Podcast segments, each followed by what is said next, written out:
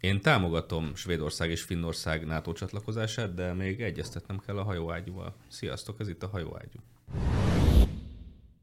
Szerintem a doktor... Mi nem vagyunk túl lelkesek. Szerintem a doktor miniszterelnök úr néz minket. A múlt hét pénteki Kossuth Rádióban ezt adta előzni. Ezért én azt kértem a frakciótól, hogy támogassa Svédország és Finnország NATO tagságát, és a kormány ezért úgy terjesztette be a javaslatot a parlament elé, hogy kéri a képviselőket, hogy szavazzák meg. De a képviselők nem túl lelkesek, maguk között legyen mondva. Van egy részük, amelyik azt mondja, hogy hát azért mégiscsak Finnországgal létrejön majd egy több mint 1000 kilométer hosszú közvetlen határérintkezés Oroszország és Finnország között. Látva az ukrán helyzetet, ennek a háborús potenciálja nagy.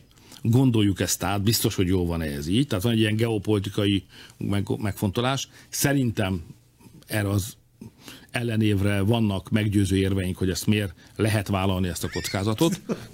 Ezt a vitát meg lehet nyerni. A másik fél pedig azt mondja, hogy azért váltsunk már pár szót ezekkel a derék finnekkel, meg svédekkel, mert az mégse járja, hogy azt kérik tőlünk, hogy vegyük föl őket, ők pedig nyilvánvaló hazugságokat terjesztenek Magyarországról.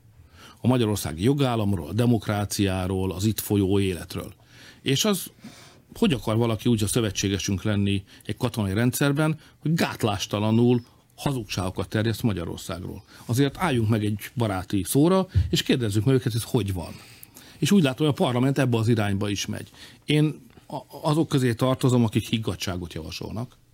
Tehát én értem, sőt, egyet is értek a frakciónak a véleményével, hogy itt nincs minden rendben, de azt kérem, hogy a végén azért legyen világos, hogy mi elvi alapon támogatjuk. Órákig elbírnám még hallgatni ezt a mocskosszívatást.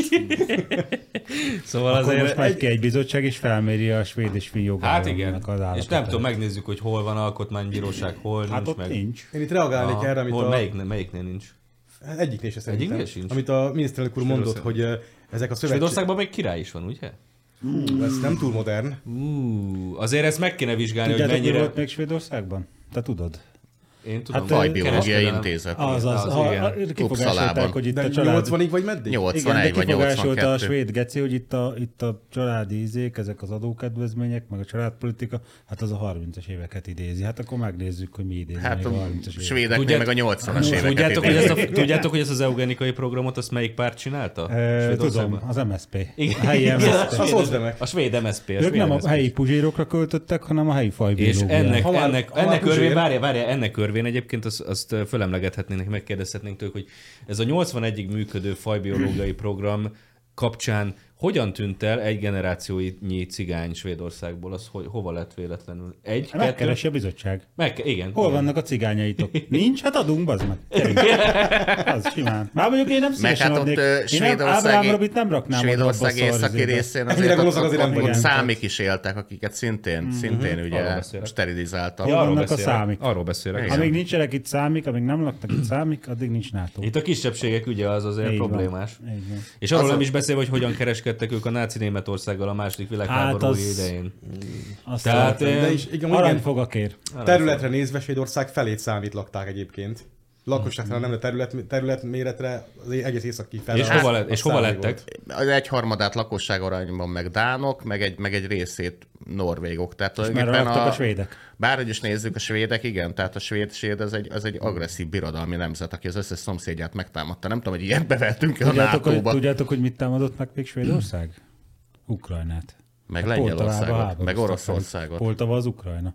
Igen. Poltavában Ukrajnával csatáztak. Így van, mindig is Ukrajna volt. Így van, tehát akkor Ukrajnával csatáztak, igen. Ennyi. De egyébként ezek az északi viking népek, tudjuk, mit műveltek Európával a 9. században, de utána az elmúlt, és elvileg megváltozhattak volna, de azt láttuk később a 17. században, a 30 éves háborúban, hogy nem változtak, mert ahol a svéd hadseregnek csak a híre fölbukant, hogy jönnek a svédek, akkor az ha baráti falu volt, ha ellenséges falu, mindenki elmenekült, mert amúgy meghaltak, ha nem menekültek el. Ahogy úgy jártak, mint a számik a 20. században. Az a 81-ig. Az a szerencse, hogy most azért pár évig még, szerencse ez most úgy hülyén jött ki, de hogy még pár évig el fog tartani ez a orosz-ukrán háború.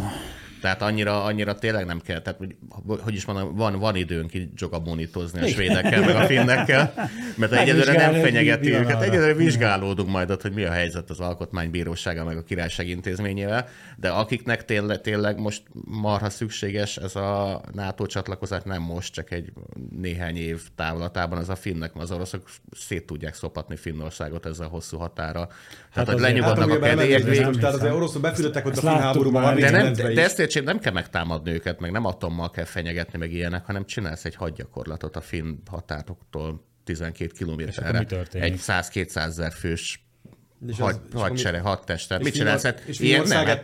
Ilyenkor a jó bevált szokás szerint a finneknek ilyenkor egy hasonlót fel kell vonultatni a határ másik oldalán. Tehát tudnák őket tornáztatni. A finn hadsereg most is európai összevetésben kurva erős, pont az orosz. Na jó, de az állandó létszám az 20 meg 30 ezer között van, tehát hogyha egy 200 000 fős hadgyakorlat van a szomszédban, akkor a finneknek mozgósítani kell a tartalékaikat. Én most nem tudok neked itt pontos létszámot mondani, de én ennek utána jártam pár hónapja is, ami pont az oroszok már elfogytak. Pont, hogy ja igaz. Pont, hogy Finnország nem NATO tag, azért meg kell tudnia önmagát védeni úgy hagyomány. Épp ezért van neki egy békeidőben is elég komoly létszámú hadsereg a lakosság számához képest. És van egy brutális nagy légéreje. Persze, csak a finneket a hadseregük mellett eddig az védte a mindenféle támadások, hogy az összes szomszédjukkal jó viszonyt tápoltak. Most ugye összevesztek az oroszokkal. Magyarországa vesztek össze. Az a pech. Hát Orbán azt mondta Putyinnak, hogy most már veszél össze a finnekkel. Igen, valószínűleg így történt, majd megírják. És a Putyin ugyanazt mondta, amit 70 évvel vagy 75 évvel korábban a Hitler. Nem tehetünk semmit, engedelmeskednünk kell a Horthynak per Orbánnak.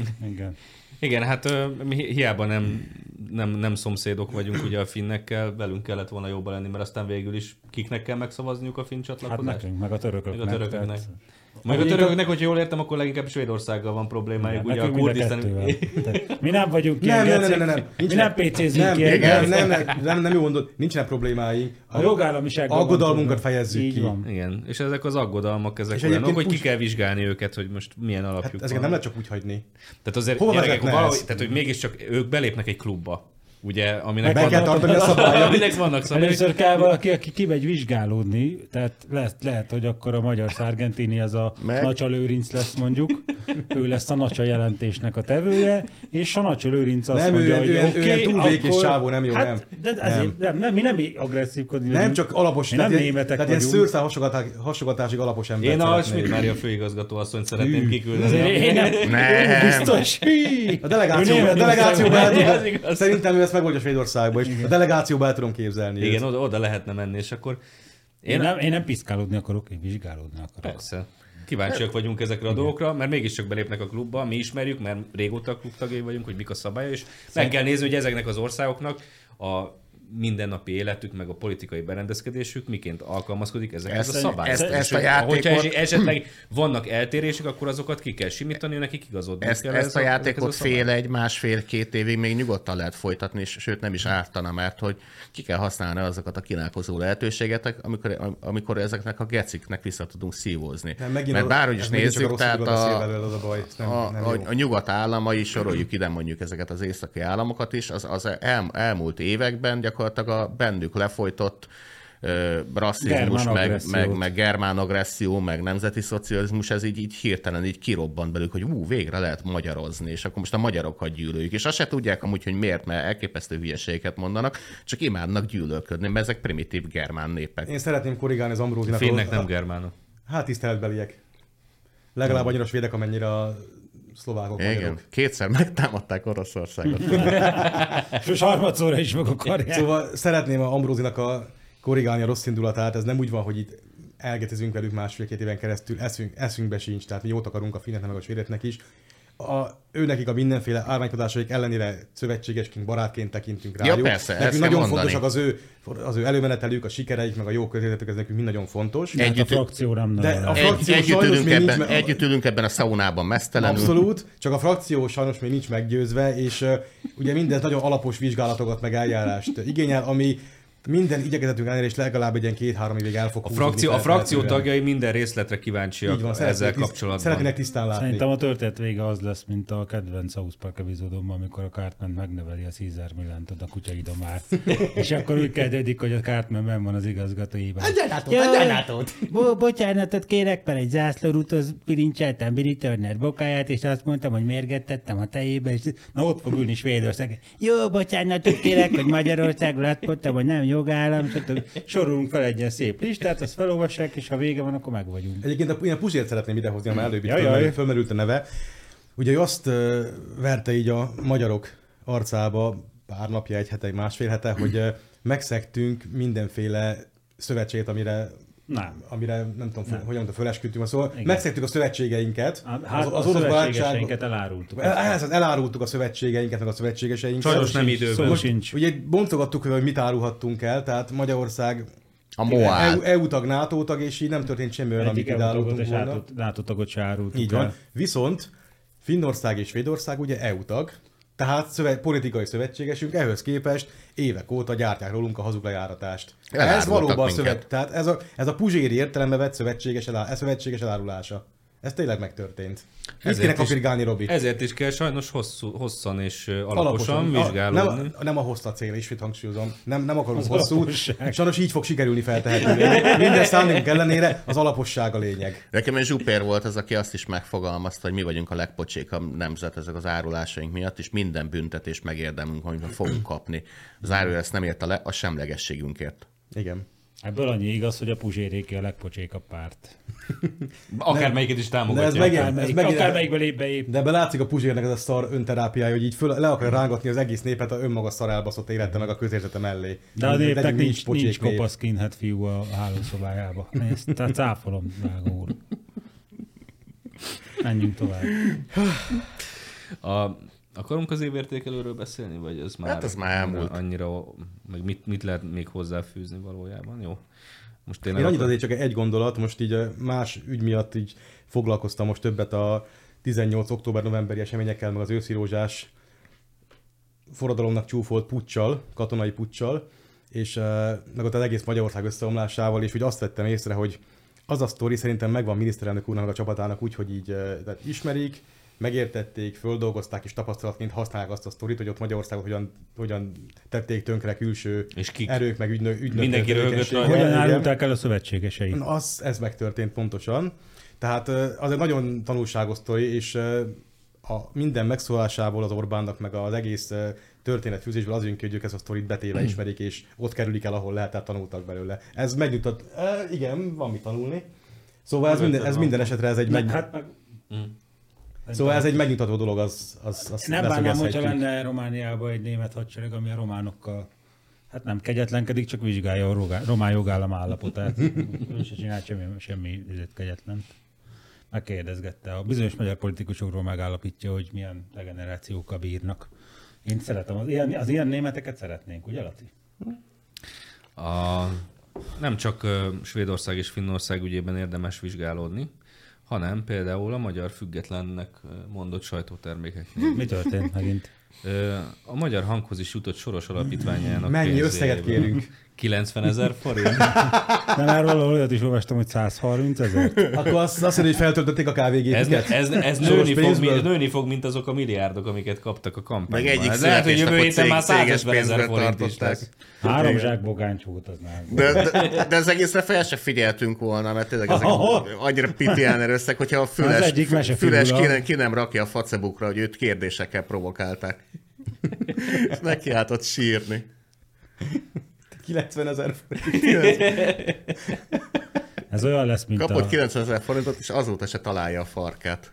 Olyan lesz, szegény, mint a fan velem, hogy hát ugye nem azért MSZMP-s pénzért nem írt ő, csak régen is keveset kapott, és régen volt már, tehát mondtam neki annól. És amúgy vennie kell, megfájdult a feje.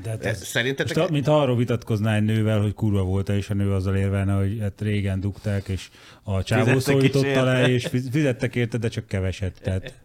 Nem érzik magukat valami kellemetlenül, hogy rajtuk kívül mindenkit rommádoltálnak? Nem tudom, szerintem van egy-kettő. Igen, azért egy ilyen a Soros zsebéből 90 000 forint az... Tehát ez olyan, mint hogyha te... Inkább nem adott volna, igen. Egyébként a magyar hang cáfolta, hogy így volt. Mert nem kaptak 90-et sem? 45-et? 30 000 forintot kaptak. 9 forintot? Amúgy ezt mi játszottunk. Igen, meg kaptak egy ilyen izért, az Amazon kihozott nekik egy dobozt, az volt rá, hogy minőségi kávé. Ezt mi játszottuk egyébként még annó általánosban, hogy így dobtunk, így pöcköltünk a másodnak így 10 fillért, hogy kiflire. Az átlátszóval... céllal. Hát most ezt szegények ott vannak a sorossal. Hadd mondjam akkor, mit mondtak. Az átlátszóval kiépítettünk egy jól működő szakmai kapcsolatot. Na itt van, hogy mennyi. 90, jelenleg 150 000 forint. Ja igen, nincsenek kapcsolatban, de ők maguk vallják, vagy ezt kapják. Ja bocs, oké. És kap valami nem tudom milyen támogatást ezért valaki még, hogy fizetne. Adnak még magyar hangot emellé. Amin ülnek a műsorba, azt adnak egy ilyen stócot. De kedves, nincs rajta hasznunk, csak ezt a pénzt kapják. De nincs rajta hasznunk. Hát azon tényleg nem sok lehet, 150 000 forinton. Igen, hát azért, hogy mondjam, hát én nem sajnálom tőlük ezt a 150 000 forintot. Azt én sem. Én azt, hogy ez a Soros Alapítvány milyen kibaszott úpitián, mert 150 000 forint. Nem az lenni, hogy bejön a dévény, hogy hagyd már egy kis izét, hát mi is itt tarhálunk, tudod. Jó van, Pistán. Kapsz egy 90 000. Essék 150 000 forint. Hát ezzel valahonnan összejött neki új autóra, meg minden. Ezt te állítod, ezt nem mi állítjuk. Ez elég megbízható. Ezek a sorozatos bal szerencsék, tehát egyik előadja, hogy milyen szegény. Ja, mert ez az volt, hogy éhezik, és akkor kiderült, hogy mennyire vett új autót. Haveromnál vesz új autót, a másik elmondja, hogy sosem volt náci, aztán haveromnak kell a horikeriéből nonfiguratív tetkót gyártani, tehát hihetetlen balfaszok ezek az emberek. Igen, azt hiszik, hogy túl nagy ez az ország. Minden első körből visszajut hozzám. Valóban túl sok emberrel iszik együtt, ezt tanuljátok meg. És úgy, hogy ne hazudozzatok ilyeneket. Na. Mert elég a füledben... Nyomdaköltséghez járulnak hozzá. Nincs belőle hasznuk, csak kapnak 150 000 a nyomdára. Kapnak bazeg egy krumpli nyomdát, hogy tessék, nyomtass ki. Valaki jön a Soros Alapítványtól, és így visszaszögeli a falra. Jó, mondjuk mi hogy örülnénk, hogy ezt a heti 150-et betolnák ide nekünk a hajóágyúba. Hát jó lenne. Igen. Akkor sok tengerig olyan. De mi nem vagyunk kapcsolatban. De ez nem heti volt, ha jól értem. Mi nem vagyunk kapcsolatban. Ez összesen volt annyi, nem? Összesen kaptak 150-et? Szerintem havonta kapnak. Gondolom havonta. Azért csak adnak már havonta. Ennyire nem lehet smucik. Hagyjatok már egy kicsit több pénzt. Ha már egyszer, akkor látni is smucikabb is. Tehát most ez, itt már határa csillagos ég. 150 000 forint. Ha a Soros Alapítvány elég geci, akkor nekünk adna 151 000 forintot. Csak úgy, hogy kicsit fegyelmezze a magyar hangot. Egyébként mi itt láthatjuk. Mi elfogadnánk? Abszolút, a Soros Alapítvány láthatja, hogy mi például itt jogállamisági kérdésekben ezt komolyan vesszük. Más nem csinálunk, csak azt folyamatosan ezt kérjük számon. Svéd jogállammal, hát persze. Hát az nem úgy megy, hogy akkor... Nem csak a svéd mindenhol. Azért akárkit nem veszünk föl egy klubban. Nem, mert azt megvizsgáljuk, hogy kilépett be. És a Svédország nem, akkor egy sajnos kimarad. Tehát vannak világos kritériumok.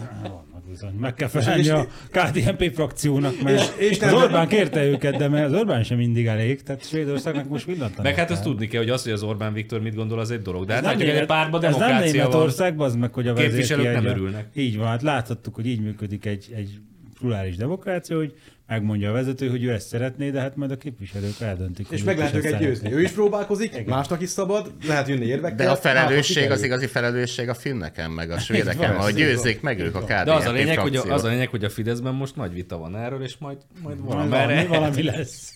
A svédek meg mindenki jó irányba döntik. Minden azon múlik, hogy a svédek és a finnek tudják-e bizonyítani, hogy ők teljességgel elkötelezettek a klub szabályai. És ha meggyőzés nem sikerül, akkor rosszul csináltak. Igen. Hogy én delegációvezetőként egy valami kis kisgyereket küldenék, hogy tudod, az érdeklődő kisgyereket, hogy és ez mi? És ez mi? És ez mi? És így végigmenne az országon, én 2-2,5 év alatt. És ez mi? Én azért küldeném ki a fenyőmikit, és ott áll lenne. A nővéred úgyis jobb nő nálad, nem veszünk fel. És amikor a svédek így bedurciznak, akkor majd utánuk megy, hogy na, csak vicceltem, ne vedd már komolyan, hát postán küldjem utánad az emlékkönyvet, tudod, majd így visszaudvaroljuk őket, hogy gyertek, hát nem . Meg azt kéne, hogy elkimegy a magyar delegáció, és így kutakodik, hogy hetekig, és vagy éppen indulnak haza, és akkor így a Stockholm reptéren így megállnak, és megfordul így kalambogik, hogy egy pillanat még. Az alkotmánybírósággal mi van? Azt még mutassátok meg, légy szíves. Hol van? Hát meg nem, mert meg kell változtatni az alkotmánynak bizonyos taktusok. Hány évtizeden keresztül uralkodott egy pár Svédország? Ez aggodalomra adott. Nem volt itt véletlenül diktatúra? Több. Tehát azt hiszem 40-50 évig volt a második világháború után, szerintem végig. Második világháború után? Hát mert akkor nagy jólét volt a svédeknél. Miből is volt az nagy jólét? Állítólag adta, semlegesként. Semlegesek voltak, és adták el az acélt semlegesként a németeknek. Tehát akkor a semlegesség az menő? Hát amikor ha a svédek csinálják, és úgy, ahogy a svédek csinálják, igen, mert a svédek eladták az acélt, de hát ők nem tudták, hogy a németek mit csinálnak. Nem álltak ki az oroszok ellen a második világháború vége felé. Meg hát az igazi semlegesek voltak. Lehet, hogy betörtek oda a betörők, mint a reszkestek betörőkbe, és később. Nem árulták, ők semlegesként egyébként nem árulták el véletlenül a nyugati értékeket, meg az európai értékeket. Azért ezt is meg kéne vizsgálni. Hát, most, amikor Svájc is fel akar lépni a NATO-ba, és akkor oda is mehetünk. Hát meg bocsánatot kértek a Norvégiától, ja, mert hogy a svédek támadtatták meg a nácik a Norvégiát. Úgy volt, hogy hát nem akarták a saját vasútukat olyan smere elpazarolni, hogy vasért szállítás, és inkább majd a norvégokon keresztül. Meg onnan közelebb is, mert a tenger közelebb volt. Igen, tehát Észak-Norvégia az mindig közelebb van. Szóval itt azt is meg kéne vizsgálni egyébként, hogy mondjuk Svédország. Meg kell vizsgálni, hogy Svédországnak történetileg vannak-e demokratikus hagyományai, mert ha nincsenek, akkor ugye kell valamiféle felügyelet, hogy legyen. És hogy hívták a királyaikat? Tudsz mondani egy párat? Gusztáv Adolf. Hát, lehet, hogy ezt át kell kereszteljük, majd a múlt Kft. Is nekiáll, és akkor egy kis aranyfogér, majd de aranyfogat még nem fogadunk el, nem? Tehát annak nem tudunk új mutatni. Meg szerintem ezek a királyok túl fehérek voltak, tehát közben kéne ittatni egy a harmadik M-tombét. Második Mbappé. Második Ibrahimovicsot, igen. Tényleg ki kell húzni a régi könyveből, ugye kihúzzák most már a négert, meg kihúzzák az Adolfokat is majd. Ez fontos lépés lesz a demokrácia felvezető úton. Igen. És még valami eszembe jutott, ugye a Svédországnak az egyik legfontosabb nemzetközi nagyvállalata, amelyik egy komoly svéd exporttermék, az ugye az IKEA. És meg kéne nézni, hogy az IKEA-nak az alapítója az milyen nézeteket vallott. Mert lehet, hogy ez problematikus. És ennek fényében egyébként meg kell fontolni azt, hogy az IKEA az például árulhat-e B-szatyrokat. Ugye? Próbál vezekelni, de ezt kérdéshez így működőképesen. Igen, tehát az, hogy politikai propagandát folytasson egy olyan cég, aminek olyan alapítója van, ez lehet, hogy egy összeurópai probléma, és ez ügyben kéne egy jelentést tenni. Tehát most svédül, nem? Igen, én megyek a delegációval. Árgus szemekkel kell vizsgálódni. És mondjuk az IKEA az borzasztó környezetpusztítást okozott Európának a részét, főleg Ukrajnának, például Ukrajna erdőségeinek a 40%-át lopták el onnan a svédek. És hiába akarnak a svédek azzal vezekelni, hogy az ukrán zászlót használják a sajátjukként, tehát hogy ez nem fog segíteni. Valamint azt is megvizsgáljuk, hogy ki csinálja a bútorokat, milyen asztalos műhelyben vannak-e manók a vállán. Most már akkor ott vagyunk, akkor rendesen átnézzük. Hát igen, most itt alkalom mindenre. Még egy fontos dolog a svédekkel kapcsolatban. Tudjátok-e, hogy miről nevezetes, milyen eseményről április 30-a? Én tudom. Na, akkor mondjad. Akkor lett öngyilkos a Führer. Így van, és mi van még április 30-án? Egy fontos svéd ünnep, a Walpurgis éj. Ugyanaz napra esik mindez a rendkívül fontos náci kegyeleti nap. Hát ez véletlen lenne? Eleve, amit úgy hívnak, hogy Walpurgis éj. Ott elgondolkodnék azon. Tehát tüzeket gyújtanak, a germánok és dolgokat égetnek el. Hát az most reméljük, hogy csak dolgokat. Azt most az ukránok legitimálták, de azért ezt megvizsgáljuk, hogy az ukrán ünnep, vagy nem ukrán ünnep. Ha a Walpurgis nem ukrán ünnep, akkor itt bizony problémák lehetnek. Hát szerintem nagyon sok mindenki fog foglalkozni Svédország előtt. Mindegy, ha ennek a klubnak a tagjai akarnak lenni, akkor tegyenek érte. Tehát nem az, hogy követelőznek. Esetleg megjön az utalás az Európai Uniótól, akkor mi is lehet, hogy mással foglalkozunk, és nem velük, hanem azzal a sok pénznek az elköltésével itthon. Tehát mi rugalmasabbak vagyunk, mint gondolnánk. De egyébként el tudunk képzelni még sokkal több pénzt is, itt jegyzem meg, mert ugye arról is szó van. Igen. Hát igen. Tehát nem csak az EU-s pénzekről van. Nem csak az EU-s pénzekről, de... Tulajdonképpen nekem lenne egy elméletem, hogyha ezek náci aranyfogakban kapták a pénzt, mint tőlünk viszont a nácik elrabolták, akkor lehet, hogy az izraeliekkel kéne kooperálni, hogy akkor megszerezzük az aranyfogakat, és felesbe elosztjuk, mert az aranyfog mégiscsak valamilyen szinten.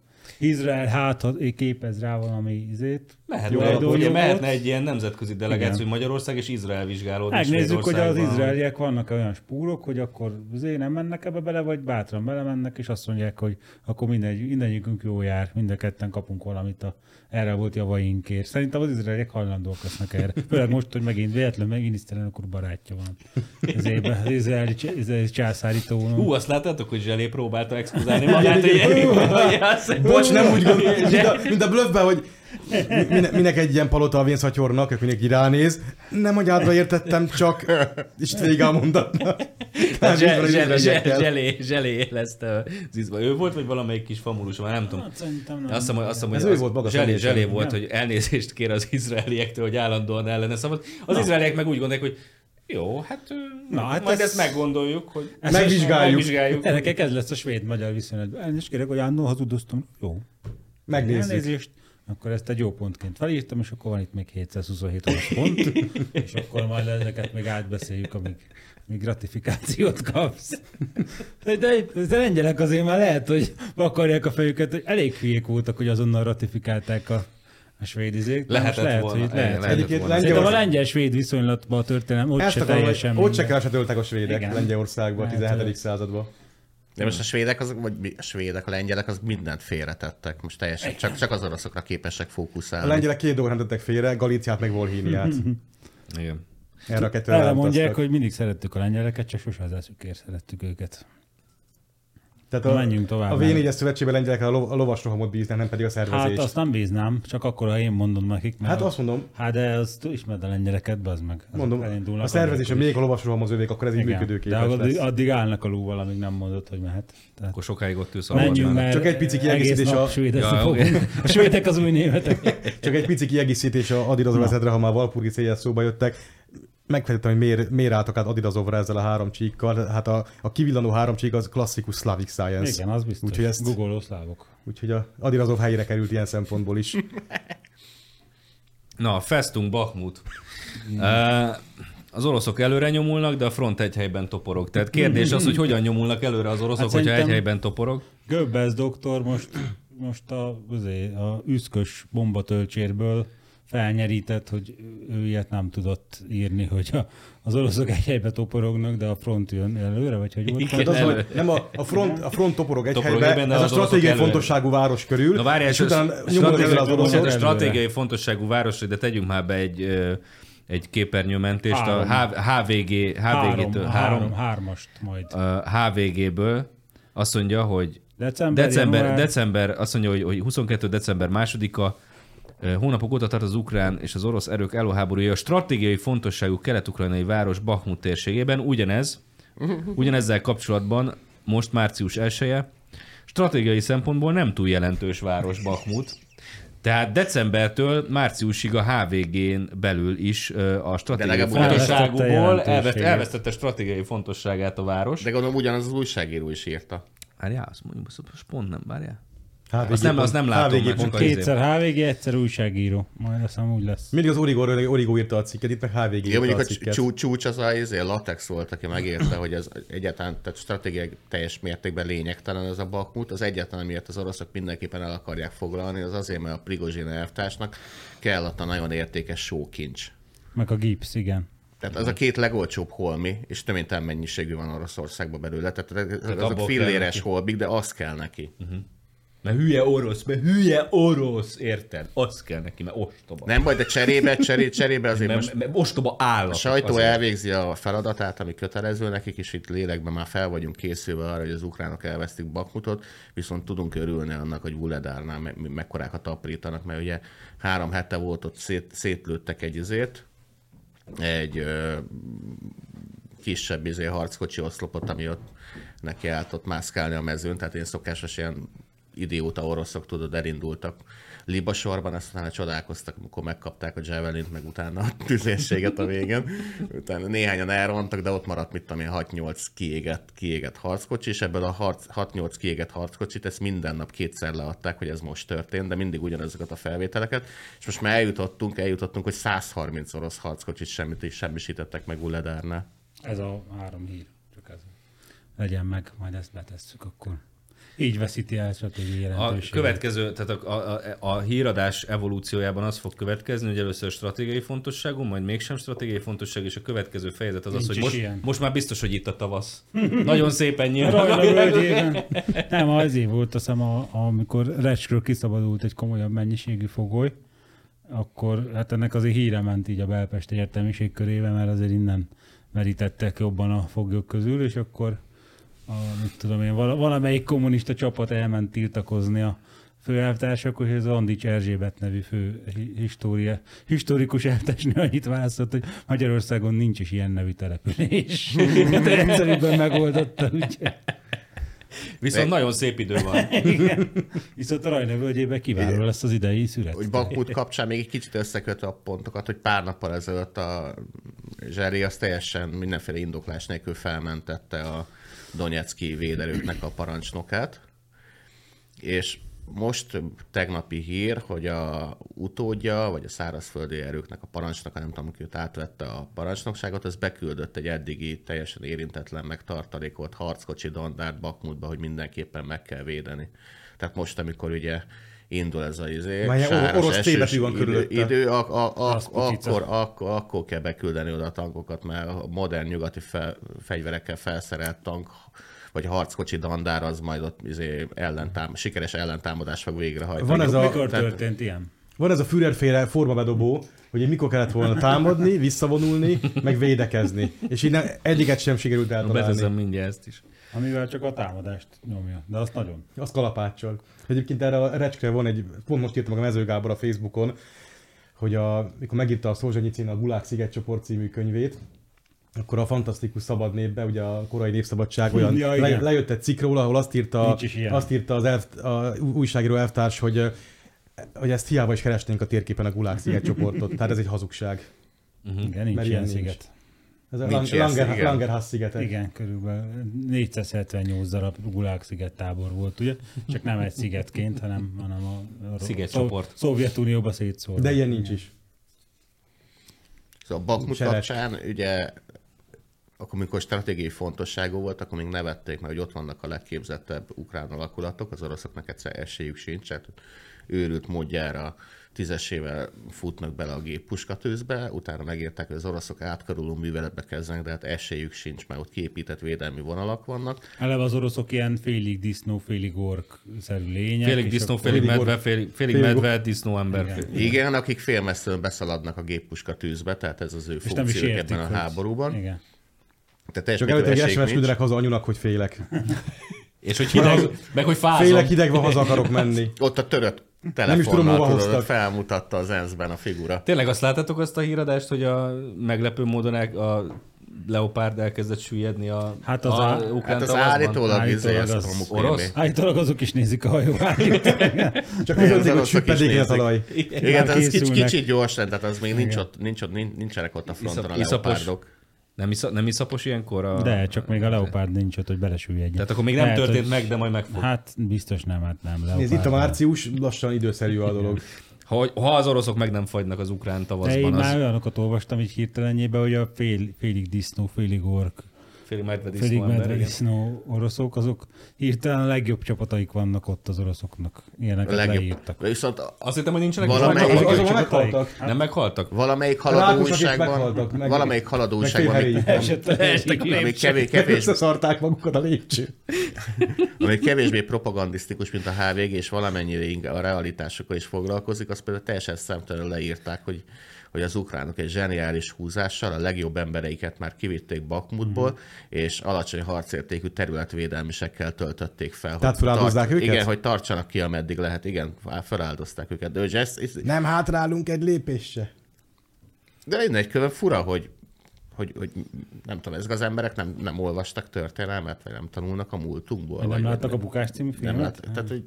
eleve az fura, hogy Bahmut körül a háború eddigi leghosszabb ostromát vívja mindkét fél, a védekező meg a támadó, egy stratégiailag jelentéktelen városért. Tök logikus, most nem? Figyeljetek, hát a gipszér meg a sóért. Stalingrad teljesen érdektelen. Az, hogy mind röhögtünk itt az előbb, az ATV rendszeres címadásai, ez most a legutóbbi fejezet. Putyin lehet, hogy meghalt, Kim Jong-un viszont biztos nem, ami abból is látszik, hogy eszik. Ahogy korábban megírtuk, Putyin vagy beteg, vagy haldoklik, esetleg már meg is halt, esetleg egyik sem, csak leesett a lépcsőn és beszart, amitől Kim Jong-un is szomorú lett. Most úgy tűnik, Kim Jong-un egy másik észak-Koreában extrémnek számító szenvedélyének hódol, eszik. Mivel lakom a központi bizottság ülését követően megtörtént, úgy is mondhatnánk, Kim evett a végén. Ja, ez a Varga Ádám. Igen, ez az övé volt itt. De egyébként nagyjából hetente jelenik meg egy ilyen fontos híradás. Ugye ez az angol titkos szolgált jelentései alapján történik, tehát teljesen hiteles. Ahogy én az egész háborút elengedtem ilyen szempontból. Ugyanez az újság azt is megírt a zseniális elemzésbe, hogy Bakun hát tulajdonképpen anyagháború folyik, és az ukrán hadsereg ott apasztja le Oroszország lőszer és emberkészletét. Nem lehet, hogy ugyanott leapasztja Oroszország nyersanyagkészletét is? Hát ott a gép. Ércekből, olajból, gázból, mindenből apasztalak a Bahmutnál. Az egészet oldjuk meg egy füst alatt. Tehát anyagháborúba szeretnénk megbaszni az oroszokat. Jól van. Hát elfogynak előbb-utóbb az anyagból is, meg az emberből. De nem, csak addig kell az anyagháborúban apasztani Oroszország készleteit, amíg megérkezik a március, meg a német tankok. Ja, meg az ébredés. Tomasz ébredés. De egyébként itt a Putyint házok beröhögték a nyugati sajtóba, hogy ugye ilyen orosz nemzethalálokat vizionál, hogy ő ezzel ellen védekezik most. Aztán most már közben jönnek ezek az amerikai közlések így beestek hébe hóba, hogy itt a háború az nem is Ukrajnáról szól, hanem Oroszország teljes vereségéig kell a háborút folytatni. Feldarabolni, stb. Igen. Ugye az meg nem újdonság, hogy egy birodalmat úgy, ahogy van, elfoglalni egy másik birodalom számára, az lehetetlen. Egy birodalom mindig csak széthullhat, és akkor darabokra esve lehet legyőzni utána. Hát ez a mennyit képő elnöki tanácsadó, ez a P betűs alkoholista. Podolják. Ez ugye kitalálta, hogy az Urálig demilitarizálni kell Oroszországot. Ezt más is kitalálta már korábban. Az ki volt, nem tudjátok? Egy ilyen nagy magas szőke. Igen. Aki a Walpurgis éjjelét fejbe lőtte magát. Megnézzük, hogy nem svéd volt-e. Ha nem svéd volt, és egy másik semleges országból jött, akkor át kell gondoljuk, hogy beveszünk egy semleges országot a NATO-ba. Tehát én mindig találok kifogást. Ha csak meg nem jön az a kurva pénz a számlánkra. Nem csak ő volt egyébként, tehát ez lehetne ez a mostani amerikai terv, hogy most akkor itt az idő, hogy elfoglaljuk Oroszországot, a Bonaparte Adolf. Tehát ez kiválóan működhet, ugye, mert eddig a névadókról mintázva ugye a korábbi két példában is zseniálisan működik. Bonaparte Adolf nullant terv. A harmadik lesz a leggeniálisabb, legnagyobb stratégia. De amúgy pont ez az, hogy ugye azt látjuk, hogy Oroszországot nem lehet megverni a hadjáratba, tehát azért maradt a földarabolás, és erre játszik Amerika, és nem is annyira titkolja egy pár szabadabb szájú. És hogyan szeretnék földarabolni? Hát hogyha a Putler közben hátországból is megfúrják, népi elégedetlenség, stb. De milyen népi elégedetlenség? Azzal akarják népi elégedetlenségbe fullasztani Oroszországot, nincsen. Nem, figyeljél, tehát ezt a Podolják vázolta, és akkor elkezdődik, miután az ukránok szétverték Oroszországot, utána elkezdődik Oroszország széthullása, darabokra hullása, elkezdek belőle kiválni az olyan köztársaság, mint Ingusföld. És akkor mi az jó lesz? Csecsenföld. Ingusföld koronát? Ingusföld. Kadirov megy máshova. Tehát, hogy néztem, még Ingusföldön amúgy még többségben is vannak az oroszok. Egyébként igen. Itt az a szomorú, hogy már senki nem veszi a fáradtságot, hogy legalább olyat mondjanak, minimális értelme van. Nem, arra apelálok, hogy a Putyin elveszti a háborút, és akkor utána emiatt belebukik az egészbe így pozíció szintjén is. És akkor Putyin helyett nem egy még osszabb fog jönni, hanem Oroszország így szíves, Amerika iráni szívességbe darabokra hullik magát. Amire rengeteg példa van egyébként, hogy a krími háború után is megbukott a cár, azt hiszem. Ja nem, meg a orosz-japán háború után, amikor picsára verték az orosz flottát a japánok egy fél óra alatt, akkor is, mint a második Miklós maradt volna a helyén. Tehát igazából még csak egy ilyen volt rohadt régen, mikor a Nagy Sándor megverte 3 csatába a perzsa királyt, utoljára valahol mai Szíria környéke, és Perzsia darabokra hullott, és minden satrapa ment a maga külön világába, még azokat is el nem foglalta külön-külön. De azóta ilyen nem volt, hogy egy birodalom egy másikat így tokától bokáig bezabál. Tehát ez így nem lehet összerakni, és nem hullik szét azért ennyire. Egy általában nem fog Oroszország szét. Általában a magterületek meg szoktak maradni. Tehát az, aki úgy gondolja, hogy Ingusföldet is még úgy kezeli, mint Oroszország, mint birodalomnak az egyik gyarmata, az alapvető tévedésben van. Mert az például, amikor a Poltavánál ugye megütköztek ugye Adolfékkal, akkor Adolf ugye meghult. Melyik Adolfa? Hát a Gusztával. De egy másik Adolf is átoltam a környékén. Tudom, volt több. Az meghult, és utána a Svédország el is vesztette a hódításait. Mindenkettő magas szőke volt. Igen, de egyelőre Oroszországnak már nem nagyon maradtak hódításai, egyelőre még mínuszban vannak a történelmek. Ez annyi, tehát most Ukránát akarják itt eszközként használni Oroszország szétdarabolására, ez picit naív terv. Mondjuk, ha ugye az a gond, és abban reménykednek, hogy a végén majd odaültetik a Szakasvilit a Putyin székébe? Vagy Iván Miklósból lesz pénzügyminiszter. Kiből? Iván Miklósból. Ja. Az a baj, hogy elég sok minden átfordult azzal, hogy most már van atombomba. Tehát ha mondjuk nem lenne atombomba, hanem ilyen klasszikus, régi típusú háborúk lennének, és kitör... ja, akkor már rég benne lennénk. És ott, persze, és ott kitörne egy orosz-amerikai háború így pacekba, na abból egy érés anyagháború jön neki, hogy mi lenne a végén. Abba Oroszország mondjuk földarabolódhatna esetleg, de egy Ukrajnával szemben ez nem fog összejönni. Na, akkor a kedvencünk, a Zsupér erre azt mondta, mert ugye a miniszterelnök azt mondta, hogy a Oroszországot azért nem lehet, Oroszország sem győzhet, de Oroszországot azért nem lehet legyőzni, mert atomhatalom, és egy atomhatalmat nem lehet megverni egy ilyen háborúban, és azt mondta Zsupér, és akkor Vietnám, és hát Afganisztán. Mennyire én tudom, Vietnámban az amerikai katonailag nem verte meg a vietnámi néphadsereg, meg a Vietkong, tehát ott politikailag született egy olyan... Hát miközben ugye Amerikában ott... Én inkább egy pénzügyi döntés volt szerintem, nem politikai. Hát pénzügyi, igen. Meg otthon azért politikai hangulat nem annyira kedvezett a vietnámi háborúnak. De katonailag nem emlékszem rá, hogy kitakarították. Tehát azt mondták 74-ben, hogy most már épp pénzt kerestünk, hát itt hazamehetünk. 73-ban inkább. Igen, hát az úgy volt, hogy az a nagy vereség, amikor a tett művelet ugye sikerrel zárult, akkor már nem nagyon volt amerikai. A tett művelet nem zárult sikerrel, csak hadd segítsek, Ambrózi, tehát... A tettműveletben, mit tudom én, 3 nap alatt az összes dél-vietnámi felkelőt belezavarták a géppuskatűzbe, ugyanígy, ahogy most. De állítólag az oroszok a ukrán géppuskatűzbe, tehát szerveztek egy ilyen kommandó gerilla akciót, amiben gyakorlatilag az egész ellenállásuk meghalt, és emellett nem tudom, pár száz amerikai áldozatot szedett, és utána évekig nem volt ellenálló vietnámi területen, körülbelül dél-vietnámi területen. Tehát a tett offenzíva nem volt sikeres vietnámi szemszögből. Ha már ez a géppuskatűz, az avarásról van szó, ugye ez mindig visszatérő dolog, hogy most akkor az lenne a bék, hogy Ukrajna hanyat vágja magát és megadja magát az oroszoknak, hogy ezt tényleg ezt akarná Orbán, meg Magyarország, meg mi. Na most, és ugye mindig fölmerül az 56-os párhuzam, 56-ban is, mi nem kaptunk nyugati segítséget. Ha tényleg kaptuk volna számottevő nyugati fegyverbeli segítséget, logisztikát, szakértőket, bármi ilyesmit, és az a 56-os háború elhúzódik még egy pár hónapig a szovjetek ellen, akkor mi lett volna egyébként itt? Mennyi ember halt volna meg? Mi mindent szétlőtek volna? Jobb lenne?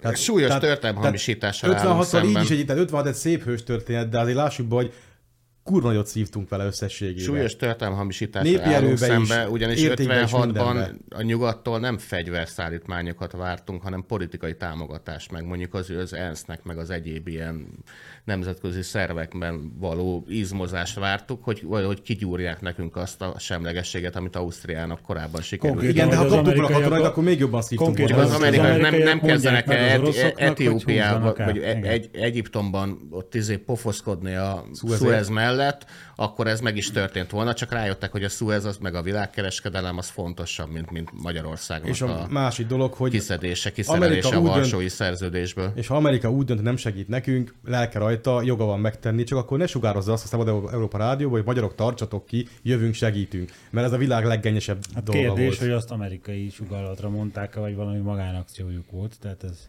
Azt amerikai sugallata, csak még egy korábbi utasítás volt náluk. Igen, tehát így árult el minket a nyugat, hogy először azt mondták, hogy akkor álljunk neki, akkor ők majd támogatni fognak a nemzetközi szintéren, majd utána hirtelen az egészről elfeledkeztek. Olyan üzéket sugároztak még mindenféle forradalom előtt, hogy lázadjatok fel a szovjetek ellen, és mi majd segítünk nektek. Tehát így indult az egész problémakör. Nem tudom, hogy ezt mennyien hallották Magyarországról, szerintem nem sokan.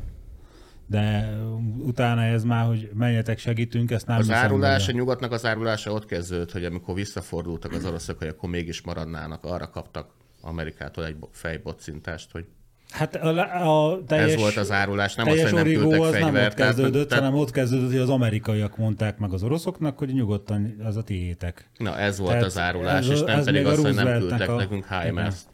Ez még a Rooseveltnek, meg a bandájának volt az izéje, szóval... tehát a oroszok szerintem nem tervezték úgy, hogy Magyarország az ő szatellit államuk lesz, az amerikaiak meg mondták, hogy de. Igen, tehát az a Puzsér most a 3 kedvenc tevékenységek közül a hazudozás gyakorolta, az önkívületbeesés és az orkiválás helyett. De legalább belekötött a 2 cigányba, hogy békepropagandisták. Igen, békeúszítók. Békeúszítók, így van. A másik most igenis harcolni kell az ukránoknak. Most igenis. A másik Vietnám mellett ugye Afganisztán, ami azért egy vicces történet, mert egyébként ott is katonailag. Ott így van, tehát ott is berendezkedtek, meg el voltak ott 20 évig, igen. Csak amint kimentek, onnantól kezdve összeomlott. Sem... Mégis ezek a globális demokrácia projekt nem működik. Ugye? De hát, hogyha mondjuk egy Mexikó északi részén elkezdene feltűnni a kínai néphadsereg, és azzal fenyegetőzni, hogy ott, mit tudom én, mennek, aztán most már átterjednek a USA határon, akkor azért én tartanék tőle, hogy Amerikában is azért felmerülne, hogy esetleg valamilyen eszközzel csapod. Igen, tehát azért úgy nem biztos, hogy... Különleges katonai hadművelet. Igen, azért nem feltétlenül mindig olyan atomháború van, ami mindent elsöpör. És lehet, hogy azt mondanák, hogy a kvarteleket akarjuk kisöpörni. Mondjuk a kínaiak támogatnak. Mexikó az békeidőben is életveszélyes, tehát Mexikó, Johnny közén sosem mennék oda megszállni. Igen, de Ukrajna aztán olyan kurva jó volt a békeidőben. Persze. De ez a Puzsér széléknek ez a... demokrácia bölcsője, bazd meg. Vigyázz, hogy mit beszélsz. 40 ezer éve létezik. Amikor itt élvezkednek a háborún, ez kicsit olyan, mint amit a klasszikus, ez a matróz jelenet, hogy ülnek, meg nevetnek, meg isznak, meg jól szórakozik a legénység, miközben két embernek beöltözött csimpánz késsel szurkálja egymást.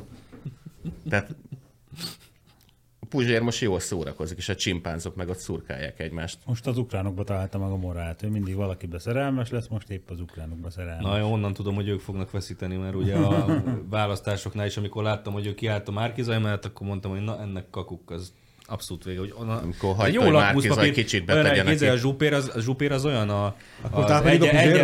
a Zsupér az egyen fiatalabb generációja a Lengyel Lászlónak, hogy amit mondott, az biztos, hogy annak az ellenkezője igaz. Menjünk, akkor mondjad. Ez mai posztja, ugye?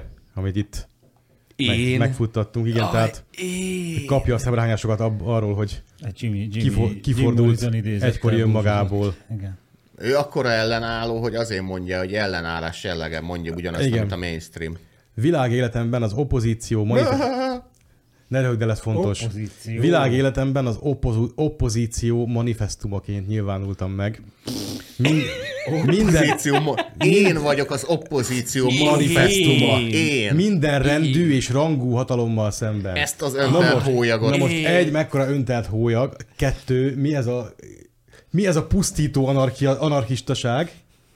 Tehát ez egy kurva kényelmes pozíció, hogy mindig minden hatalmat köpködök, igen. Ez nem anarchia.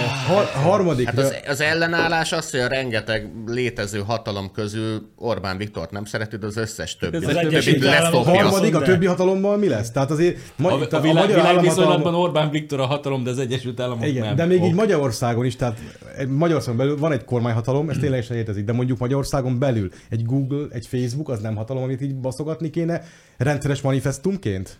Esetleg? Már most Orbán ellen kell összefogni. Hát megtámadta Ukrajnát az Orbán, nem érted? És értem, hogy Soros, de a Soros hálózat az nem egy hatalom Magyarországon? Nem. Az Orbán kiment a Putyinhoz. Tehát Sorosnak saját külpolitikájában a barátai szerint, akik díjazzák őt. Ösztöndíjasa volt a Orbán. De ő nem hatalom egyébként. Kiment azok ellen miért nem manifestálódik a Robi? Azt a Putyin megtámadta Ukrajnát. Nem érzed az összefüggést? Igen. Ahogy írok. A Horthy, ugye? Mindjárt írok róla egy kis betűtésztet ki. Mondja tovább, mit mond a Opossum Manifestum.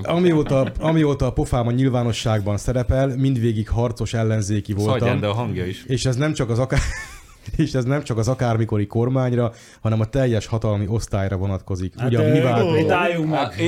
Igen, hogy az MSZP.hu az meg a hatalmi osztálynak megnéz. Hát úgy nehéz ellenzéki oszlopnak lenni valahol, hogy te tartod a székháznak a nem tudom miért az oszlopként ottan. Ilyen van az MSZP székháznak, nem akarok belegondolni. Állítólag van fönn egy MSZP felültű széf, és abból szedegették ki régen a pénzt. Nem illem, hogy a Robi is abból kap még, hogy akkor. Ezek a borzasztó, nyomasztó lelkiismereti gondjai, ezek innen jönnek. Hogy... Tehát tényleg ez a erre büszke, hogy ő mindvégig mindenkivel opponál, és mindig igen, harcos ellenzéki. Tehát Robi, valaha valamit építettél már? Akár csak így átvitt értelemben is. Igen, tehát hogyha igaz lenne, az is gáz lenne. Tehát hogyha nem hazudna, az is baj. Igen. De csak azt kérdi, hogy ugyan mi változott? Már úgy értem azon kívül, hogy a magyar állam az 1000 éves fennállása során először, már megint nagy szavak, 1000 éves fennállása során először áll a nyugattal szemben a kelet pártjára anélkül, hogy az ország katonai megszállás alatt állna.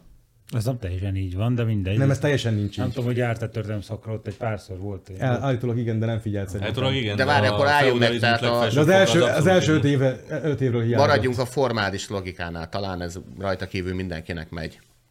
Tehát Zsupér felháborodik azzal, hogy őt megvádolták azzal, hogy megváltozott, miközben ő nem változott meg, de azért változott meg, mert az ország megváltozott. Tehát most éppen magyarázkodik, hogy miért állt át, miközben a prológusban azt magyarázta, hogy ugyanaz maradt.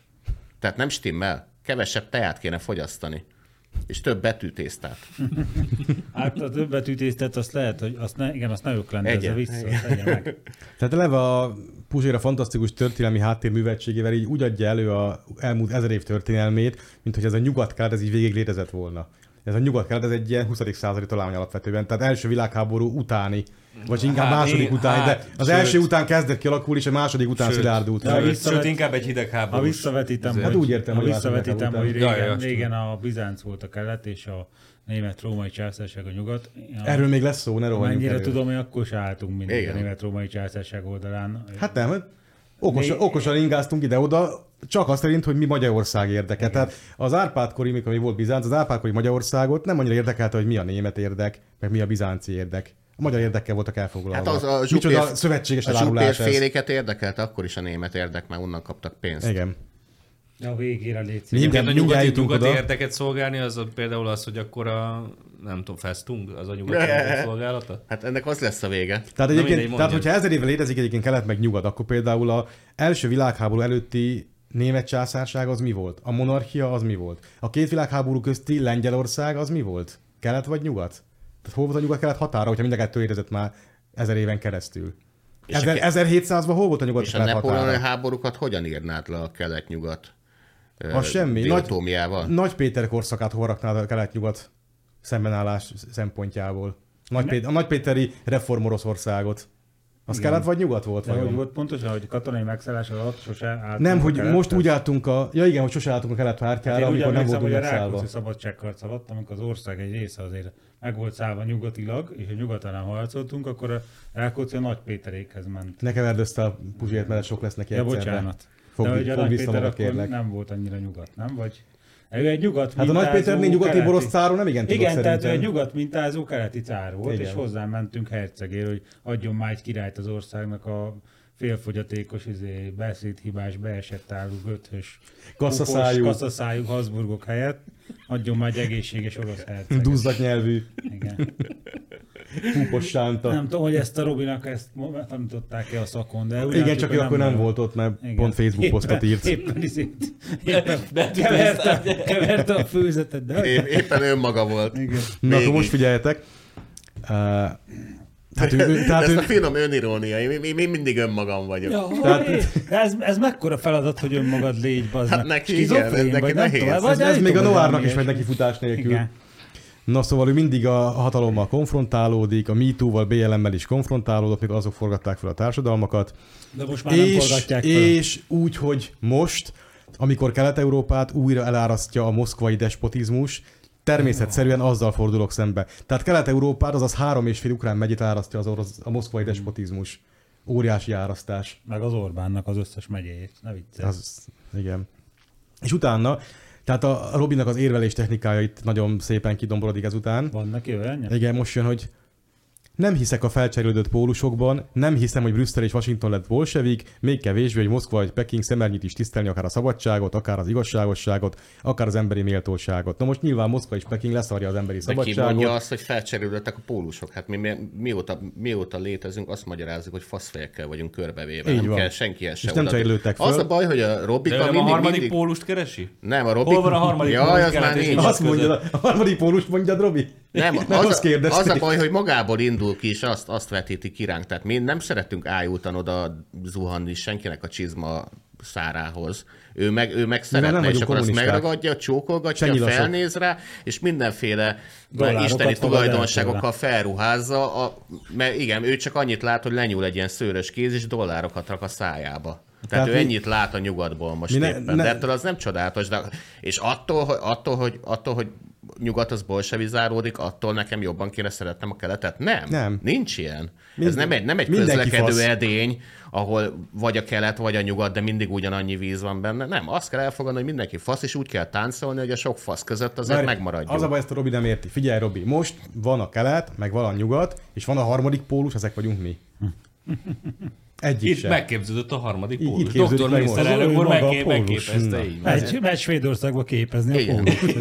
Tehát ez olyan, mint hogy elment, meghívnának engem beszélgetni az apuba, ott ülnék a fan meg a zsupér között, és az meg két fasz között megiszom egy sört békében és nyugiban. Ez Magyarország. Szóval mi se hiszünk abba, hogy tehát se a moszkvai, se a pekingi emberi jogokban meg ilyenekben nem hiszünk, mert ott sincs, birodalmak vannak. Nem is ismerik ezeket a szavakat. Így van, de nyugat se ismer, és az, hogy a Brüsszel meg a Washington egyre bolsevikebb módszerekkel dolgozik, az meg tényszerű. Na, menjünk a legjobbra. A nyugat hanyatlása ősrégi mantra. Rómára már az ókorban ezt olvasta rá az a Konstantinápoly, amelyik már akkor sokkal korruptabb volt, de legalább zsarnokibb is. És melyik maradt fönn tovább? Jól tudom, egy 1000 év volt köztük, ha jól emlékszem. Melyik is maradt fönn tovább a kettő közül? De ez mikor is volt? Azt mondták, hogy Róma hanyatlik, és mikor is hanyatlott le végül? 100 éve később megszűnt. Igen. 476 meg 1453. De konkrétan mely időszak volt az, amikor... 395. Pontos, mely időszak volt, és mely fennmaradt szöveg, emlékek bizonyítják ezt az állítást, hogy Konstantinápoly azzal vádolta a Rómát, hogy hanyatlik is. Robi, hazudik szerinted? Hogy jössz te? Ez honnan a faszból vette ezt a hülyeséget? De komolyan. Igen, kikavarta. Hát ez a betűvést a leves már megvonlott. A sámánt kéred számol, hogy honnan vannak a látomásai? Az égből kapja, hát nem érted? Ez hülye. Tehát szóval a forrást kérdezett. Egyrészt, igen, nem álltana hozzá a lábjegyzet, okay. Másrészt az a másik, hogy 395-ben... Én nem kérdezem, mert tudom, hogy ilyen nem történt. Tehát Krisztus után 395-től 476-ig volt módja a Bizáncnak ráolvasni Rómára, hogy milyen korrupt, utána már nem, mert Róma megszűnt, mert szétverték a picsába.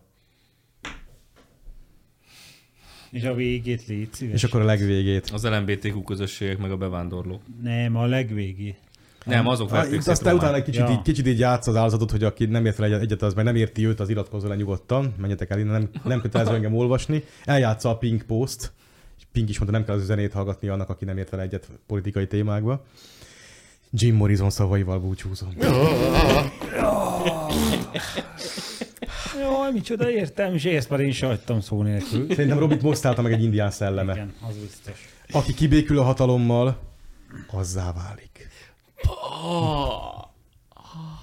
Elolvasod kérlek, amit én kommenteltem neki. Megyek is, veszek valami színes sálat magamra, bazd meg. Olvasd kérlek, ezt kommenteltem Robinak. Mi hallgatunk, és lesz, aki csak éppen néz téged. Mert örül, hogy lát ma itt fehérek közt egy éttermiségit. Remélem, hogy elteszi maga, a szíve legmélyére teszi meg. Ahol a háborúban majd, amikor mielőtt meghalnak, nyitja a kis szívecskét a nyakában, és nem a kopasz kisfiú arcképel lesz benne, nem ez az idézet. És utána kapja majd az orosz bazsot. És ez lesz ott egy ilyen kis medál benne, kurcezedes, szíve minden csepp szeretetével. És megjön a haszbula, és halálra pofózszabad. Te hagytad. Magzatpózba ott azért mindjárt. Ne báncsolt a keleti despota, te! Amúgy a haszbula simán szétcsavarná. A haszbula azt összesöpörnék a romjait a sarokból. Figyelj, te hagytad ki belőle, vagy már finomított a szövege, már kimaradt az a rész, hogy ott tüntetett az amerikaiak iraki invázió. Az a legaljában azt átléptem. Aha. Kellett volna azt is idézni? Hát, én azt gyanítom, hogy ez nem igaz. De állítólag ott a fammal ott jöttek össze, és micsoda gecik ezek az amerikaiak, hogy a CIA-juk Irakra ilyen bizonyítékot hamisított. Ezek most bazd meg, amikor bementek zébe Ukrajnába, és megpucsolták. Szerintem ez csak utólag törvényes kormányt, azzal semmi baja nincs a Robinak. Nem utólag. Ott nem zavarja a hatalom érdekes. Én nem sok embert ismerek, aki valóban tüntetett az amerikai-iraki invázió ellen, kb. Személyesen ismerem őket. Azért ott az Andrássy úton vonultak, én emlékszem még, azért nem voltak kevesen. Akkor az értelmiség jó, igazuk volt egyébként. Ha most megy ki tüntetni a Putyin ellen, hát menjen, bazd meg. Én továbbra sem mondom, igen, hogy tehát nem mondanám, hogy nincs igaza ilyen szempontból, csak az amerikai nagykövetség elé is ki lehetne menni. Én már magamévá tettem a neokon álláspontot, tehát a lator államokat nyugodtan bárki megtámadhatja. Ez ilyen modern kiközösítés, mi? Nem, ezt meg egyetlen bárki nem tanultam. Ukrajna nem egy lator állam? Ezt a következtetés már te vontad le. Én nem akarok bajban kerülni. Engem a propeller most mentett fel. Morehelpű baj lesz. Tudod, mi a az állam? Svédország, meg Finnország. Röhögsz? Van akkor már bíróságuk? Hát, ja, nem olyan vicces ez a téma. Gondolj bele magad a svéd meg a finn nép helyébe. Alkotmánybíróság nélkül élnek elnyomásban, mióta 70-80 akárhány éve. Na az a szörnyű szenvedés. Tehát igazából mi a svéd meg a finn nép barátai vagyunk. Így van. Mi nekünk nem a svéd mi nem meg kötözködni megyünk oda. Nem a svéd meg a finn emberekkel, csak a kormányaikkal. Tehát mi nem svédezünk meg finnezünk, hanem ott a rezsimekkel van probléma. Tehát azért nem, a finn néppel van probléma, az urál mögül jöttek, Ázsiából, lényegében oroszokat, én azt mind az ukrán oldalakon olvasom, hogy milyen ez a finn nép, az meg. Hát, de vigyázzunk, ne engedjünk be egyet. Úgyhogy kifejezetten, úgyhogy majd a NATO jelentés, az kifejezetten az ő érdekükben fog születni. Felvesz egy nagy tényleg lőrinc menjen ki. Nagy göndör hát parókát felvesz, aztán ott el van. Hát nem, meg összeírjuk neki ezeket, hát nem tartsam eddig. Amíg? Azért Svédországban én is kimennék a delegáció részeként. Hát már delegációt kötelező eltartani, és Svédországban méregdarág a pia, és olyan államcsődöt csinálnék neki. Svédországban, és azt is meg kell vizsgálni egyébként, hogy Svédországban tudott ilyen állami piaboltok vannak, ami péntek délután 4-kor... Állami? Persze. Hogy van svédül, hogy mészáros lőrinc? Nemzeti ital volt, pontosan. Az nem biztos, hogy megfelel az európai normáknak. Svédül az úgy van, a mészáros lőrinc, hogy Systembolaget. Úgy van. És ez a Systembolaget, ezek a... Gulág? Rosszul hallottam? Nincs olyan Gulág. Ezek a svéd nemzeti oligarchák tulajdonában van. Hát...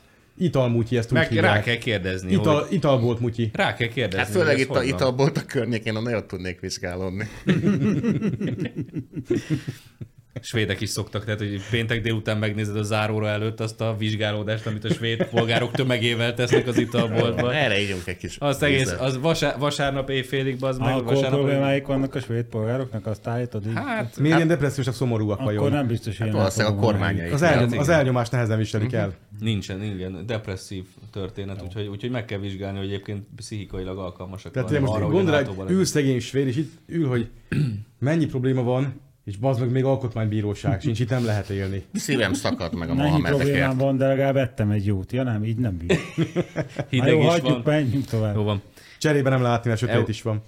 Nem csoda, hogy unalmukba kézigránátot haigálnak egymásra Stockholmban. Ja, igen. Szegények. Európa segítsen csak ingyen, de az USA hitelbe adja a jó emberkedést Ukrajnának.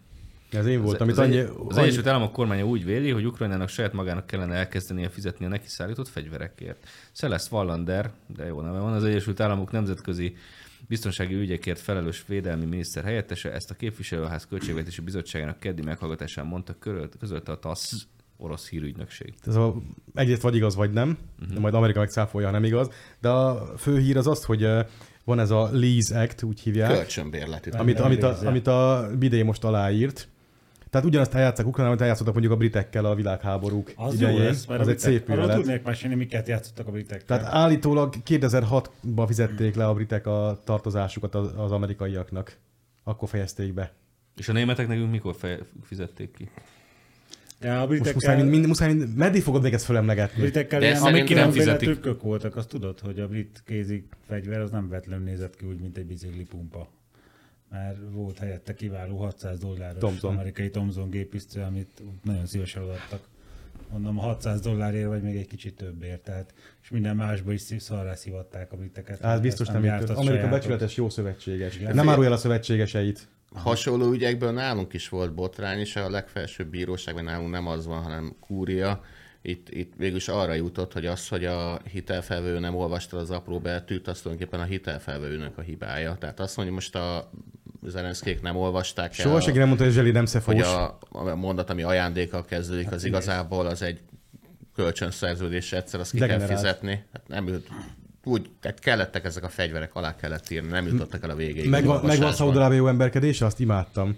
Tehát Szaud-Arábia most megjelent a jó ember piacon, és azt elment valamelyik emberi Ukrajnába, vagy az Ukrajnát nem is tudom, szóval találkoztak és megállapodtak, a Szaud-Arábia ad Ukrajnának $400 millió humanitárius segélyt. Rendkívül nagy lelkű. Csak ennek van több eleme. $100 millió megy közvetlen humanitárius segélyre, tehát gondolom kaja, ruhák, bármi ilyesmi. És a maradék $300 millió az olajtermékekre fordítandó. Ki. Azt nem tudom elkezdeni, hogy Ukrajna honnan lesz köteles megvenni ezt a $300 millió olajterméket szaudi pénzből. A homok lett volna a második tippem, hogy azt kellene. Építő. Tényleg építőknek azt mondd nem jó, mert túl sima. Én nem akarok kocoskodni, de szerintem nem lesz egy nagy amerikai üzlet kölcsönt adni a ukránoknak. Én is azt gondolom, tehát... Lesz egy probléma, ami a briteknél nem volt meg, és itt meg lesz. Tehát ugye nem lesz olyan ország, hogy... Kettő különböző dolog az államcsőd, az állam megszűnés. Igen. Az nem ugyanazt jelenti. És a másik az pedig ehhez kapcsolódó, hogy az ukrán termőföldnek is van egy saját, meg sajátos sorsa. Erről van egy külön cikk, valami, nem tudom, angol vagy amerikai oldal. És az anzásítva arról szól, hogy a háború egy éve alatt egy új jelentés azt mutatja, hogy az oligarchák és a különböző pénzügyi érdekeltségek hogyan terjesztik ki a befolyásukat Ukrajna termőföldjeire. Nyugati pénzügyi intézetek finanszírozásával. És ki hittem volna, hogy ez fog történni. Nem tudom, meglepett arcokat látok. Megdöbbentem, hogy a szaudiak olajat adnak, és ezektől csak cserébe termőföldet várnak. És akkor itt az van, hogy az összes Ukrajnának nyújt, közben angolodom, azért ilyen akadozó, tehát az összes Ukrajnának jövő nyugati segítséget drasztikus, strukturális módosításokhoz vagy programokhoz kötötték, ahol megkövetelik a földpiac liberalizációját, persze, ez megvan, de hát ez már korábbi. Nem, ami a földpiac, vagyis a földbirtokok koncentrációjához vezetett. Viszonzik a... Nem hallatszik be. Aha, jó. Tehát ami a földpiac, vagy a földbirtokok koncentrációjához vezetett, úgy írja, hogy in the hands of powerful interests, tehát erős érde. Puzsér mehet hatalmat nézni a Puzsér, igen. Aztán a harmadik, hogy Ukrajna, Ukraine's crippling debt. Ezt hogyan lehetne fordítani? Hát valami adóság. A crippling az itt mit jelent? De semmi jót szerintem. Súlyos, tehát hogy ez ilyen megdöbbentő adósság szerintem. Tehát Ukrajna megdöbbentő adósságát a pénzügyi intézetek a háború utáni újjáépítésre szánják, ugye? Amihez további privatizációt és több szektor liberalizációját várják el, beleértve a mezőgazdaságot. És negyedik fontos pont, hogy az ukrán civil társadalom, a akadémikusok és földművesek a földtörvény felfüggesztését vagy módosítását követelik, és a földeladások felfüggesztését követelik. Hát, és egy olyan... szegénykéim, egy olyan mezőgazdasági modellt szeretnének, vagy várnak és követelnek, amelyet többé nem dominálhatnak az oligarchák és a korrupció. Hát a Robival ez sikerülhet. Megválasztják a Robit miniszterelnöknek a zselé után is. Tehát valamikor még a 2010-es évek első felé vagy közepén jósoltuk, hogy ukránák meg fogják borotválni, és a jó kis terrazomját azt így nem tudom, 1 méter mélységbe elviszik a holland üvegházakba. Ez így kávé talán már történik is. Hát az lesz, hogyha pár év múlva véget ér ez a szar, és akkor valahol meghúzzák a határt, akkor a nyugaton beragadt, lefagyasztott orosz pénzeszközökért cserébe, hogy azt visszaadják a ruszkiknak, azt fogják kérni, hogy fogadják el ezt a szerződéseket. Hát azt nem fogják elfogadni. Hát nem tudom, szerintem megállapodásra fognak jutni. Hát szerintem nem. De valahogy muszáj ez, de Oroszország nem azért fog földet foglalni, meg földet szerezni, aztán azt úgy odaadja az üsthálcán amerikaiaknak. Már egyébként úgy tudom, hogy benn van Kína, és elég vastagon már az ukrán földpiacon. Kína is tulajdonol. Nem is keveset. Hiába tiltakoztak az ukrán akadémikusok és parasztok. A Kína is tulajdonjogot szerzett. Kiérti ezt? Tehát a jó emberség az így nagy. És mi magyarok mindebből kimaradunk. Semlegesek vagyunk. Tehát azért azt megcsináljuk, hát nem lopjuk szét Ukrajnát. Igen. Micsoda mocskos geci árulók vagyunk. Tehát ezt megtehetnénk, hogy mondjuk adunk Ukrának egy ilyen, nem tudom, $200 millió humanitárius segélyt, amiből 30 millióból vehetnek ételt meg ruhát. 170 millióból piros paprikát. De honnan fognak ételt venni?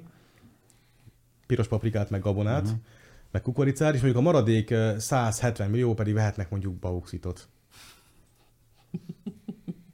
Vagy bizottságot, aki ellenőrzi, hogy minden rendben van az ukrán jogállam. És mi kurva jó emberek lennénk ezzel, támogatjuk azt. Ukrajnát, igen. Adunk 200 milliót. Na, haladjunk. Persze hitel, kamatra nyilvánvalóan, tehát azért a jóságnak is van határa. Feminista külpolitikát hirdetett Annalena von Ribbentrop német külügyminiszter. Végre egy kis svédezés. Nem németezés. A német külügyminiszter leszögezte, tisztában vannak azzal, hogy a feminizmus nem varázspálca. Németország következetesen akarja erősíteni, ezt akartam mondani én is, következetesen akarja erősíteni a nők jogait a külföldi politikai szerepvállalásában. Közölte von Ribbentrop német külügyminiszter, igazságosabbá akarjuk tenni a társadalmakat. És ehhez nem lehet a potenciál felét, nevezetesen a nőket figyelmen kívül hagyni rájuk. Tehát ez hogy gondolja, a külpolitikailag a minisztériumában akarja a nőket erősíteni? Vagy a katari gázszerződést, amikor az Scholz már majdnem megkötötte, akkor ő belibben, és akkor közli az emírrel, hogy itt nincs rendben Katarral a nők egy csomó minden. Hát vagy belibben tökörúgja az emírt, és elkezd társalogni a takarítónőkkel. Meg közli, hogy túl kevés nő van a német katari vegyes vállalatban, amelyik az egész bizniszt intézi. Igen. Női vezérigazgató kell. Katariak nem egy könnyed fejlevágással reagálnak erre a problémakörre, amit felvetnek nekik. Tagadhatatlan, hogy ez a nő elmebeteg. Igen.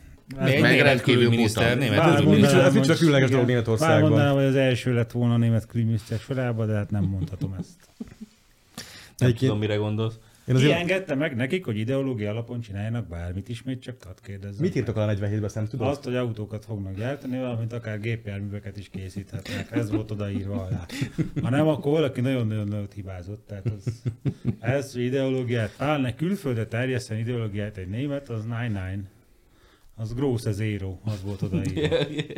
Gar nicht. De volt még valami, más nem lehetett. Valami finomság volt még ebben a cikkben azon kívül, nem? Az egész ilyen... Persze, itt vannak. Ezeket miért nem mondjátok? Na mondjad, melyik? Ez a Schulze, ez Svenja Schulze fejlesztési miniszter. Hmm. Ő is nő, ha jól értem. Svenja? Hát Svenja. Nem biztos. 2023-ban. Hmm. Igazságosabbá akarjuk tenni a társadalmakat, hangsúlyozta Schulze. Hát ezt, a társadalmakat, tehát nem elég, hogy a sajátjukat szétbasszák, az összes többit is. És ehhez nem, lehet a potenciál felét, nevezetesen a nőket figyelmen kívül hagyni, rájuk is kell gondolni. Magyarán a nők azt fogják csinálni, amit a kormány mond, nem azt, amit ők akarnak. Uh-huh. Szerintem a férfiakat nem kell arról meggyőzni, hogy a nőkre gondoljanak. Hát, de most mi lesz? Ha a magyar nő nem azt akarja csinálni, amit a német kormány megparancsol neki, akkor szőnyegbe csavarják, amit addig porolt? Vagy, hát majd vagy létrehoznak ilyen táborokat, ahova elszállítják a nőket, és igen, ott majd átnevelnek. Nem akar tudni, hogy mi történik. Én várom, hogy jönni fognak hamarosan most már Nürnbergi Pride napok. Meg a Nürnbergi gender törvények. Most már az időszerű végezt válni. Én már várom a másodikat. Hát az még odébb van. Igen, ezekben az Erström. Addig még sok minden el fog üszkösödni, az a baj. Igen. És van még egy másik, hogy ez már Baerbock. Baerbock magától értetődőnek nevezte a feminista külpolitikát, amely azonban egyelőre nem mindenhol valóság. Feminista külpolitika. Még nem mindenhol valóság. Ez és azzá kell tenni. Oda el kell menni, és azzá kell fogyasztani. Meg kell ütni a négyzetet a körbe. Beleheljük és a vizet, és akkor feminista külpolitika lesz. Hogy hívták a vizet? Ugandai diktátort? Idi Amin. Tehát elképzelem, Idi Aminnal feminista külpolitikát folytatnak, kimenni hozzá, és akkor na Amin, hol vannak a nők? És akkor éppen azt teszem. Hát szerintem Annalina is disznósajt lenne másnap az Amin hűtőjében. És ma azért kijöttünk oktatva a Baerbockból, hogy igazából semmire nem jó ez a nő, bazzeg. Tényleg? Tehát nem beszél igazából angolul, nincs iskolai végzettsége, amit mondott, tehát csak ilyen nem tudom mi van.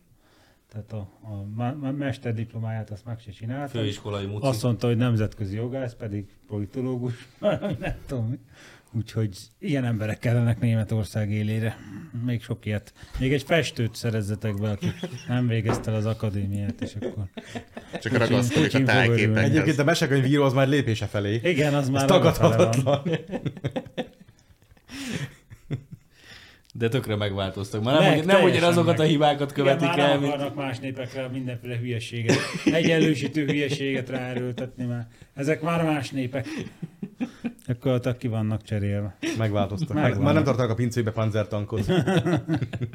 De hogy így nevetgélünk, csak itt sajnos nem érnek véget a történelmi párhuzamok, tehát ugyanúgy támogatják a volksbundistákat, csak most nem tudom, hogy volksbundistának nevezik őket, de például kiderült, hogy ez a Friedrich Ebert, Stiftung van ilyen? Vagy Éder, ki tudja. Igen, alapítvány ugye a gólyának, meg ezeknek a pénzelője. Ott szokták tartani a rendezvényeiket. Kéne egy izét csinálni, Ambrózi, összedobjuk. Pumukli alapítvány, Németországban fog működni, és amikor előjön egy ilyen ötlet, beöltözöl egy ilyen vörös parukába, és előugrasz, hogy nem szabad ezt csináljátok, nem szabad többet ideológiai politizálni. Megkozogatja a vállakat. Emlékszel, mi történt, amikor legutóbb ideológiák politizáltál? Nem, mész vissza az autógyártósorra. És akkor Annalina lehet, hogy egy kicsit azért úgy fékezve érzi magát, úgyhogy én adnám, hát, hogy csináljunk. Nem, hát ők különben kicsit a fordított kommunisták, mert a kommunisták mindig azt mondják, hogy hogy ideológia az tökéletes, csak rossz emberek kezében került, de és úgy volt, hogy akkor az ideológia volt rossz, ami a jó emberek, tehát a jó németek kezébe került. De most végre egy jó ideológiát kell a jó németeknek kézbe venni, és akkor lehet azzal terrorizálni már a földet, és már tuti meg fogják nyerni akkor ezt a feminista háborút. Na, ez az első csatájuk. Ott fog eldőlni minden. Nem lesz van. Amúgy bajba lesznek, mikor ez jön, hogy mentek vissza, hogy ártós forma elé, akkor elkezdi törleni, hogy hát de már kivittük Kínába. Hát az nem az egy problémám, visszahozott be, az meg az gyártasz, mert nem Kínába kell gyártani, neked kell gyártani, vagy te magad is mész Kínába. De ott meg izé van despotizmus. Igen, a harmadik azért, után baj lesz. Már most ilyen vegánná váltak, tehát az elhullott lovakat se fogják tudni megenni. Már nincsenek lovak. Ezzel ne foglalkozunk, ez nem probléma. Az utolsó póni, ugye von der Leyené volt, azt is megette egy farkas. Ezt a peket. Te mocskos köré. De legalább megbüntették érte a farkast. Kiírtották, ahúszra dílozták a farkast? Aha. Megkeresték az összes farkast, és az összeset kinyírták, hogy hát a köztük van. Jó. Kitolálták a fogait. Pont itt történt amúgy. És utána lehúrszolták a farkas felembe a hulláját, hogy mi történt vele? Meséljetek már. Hát szerintem közszemlére tették, hogy okújanak többi belőle.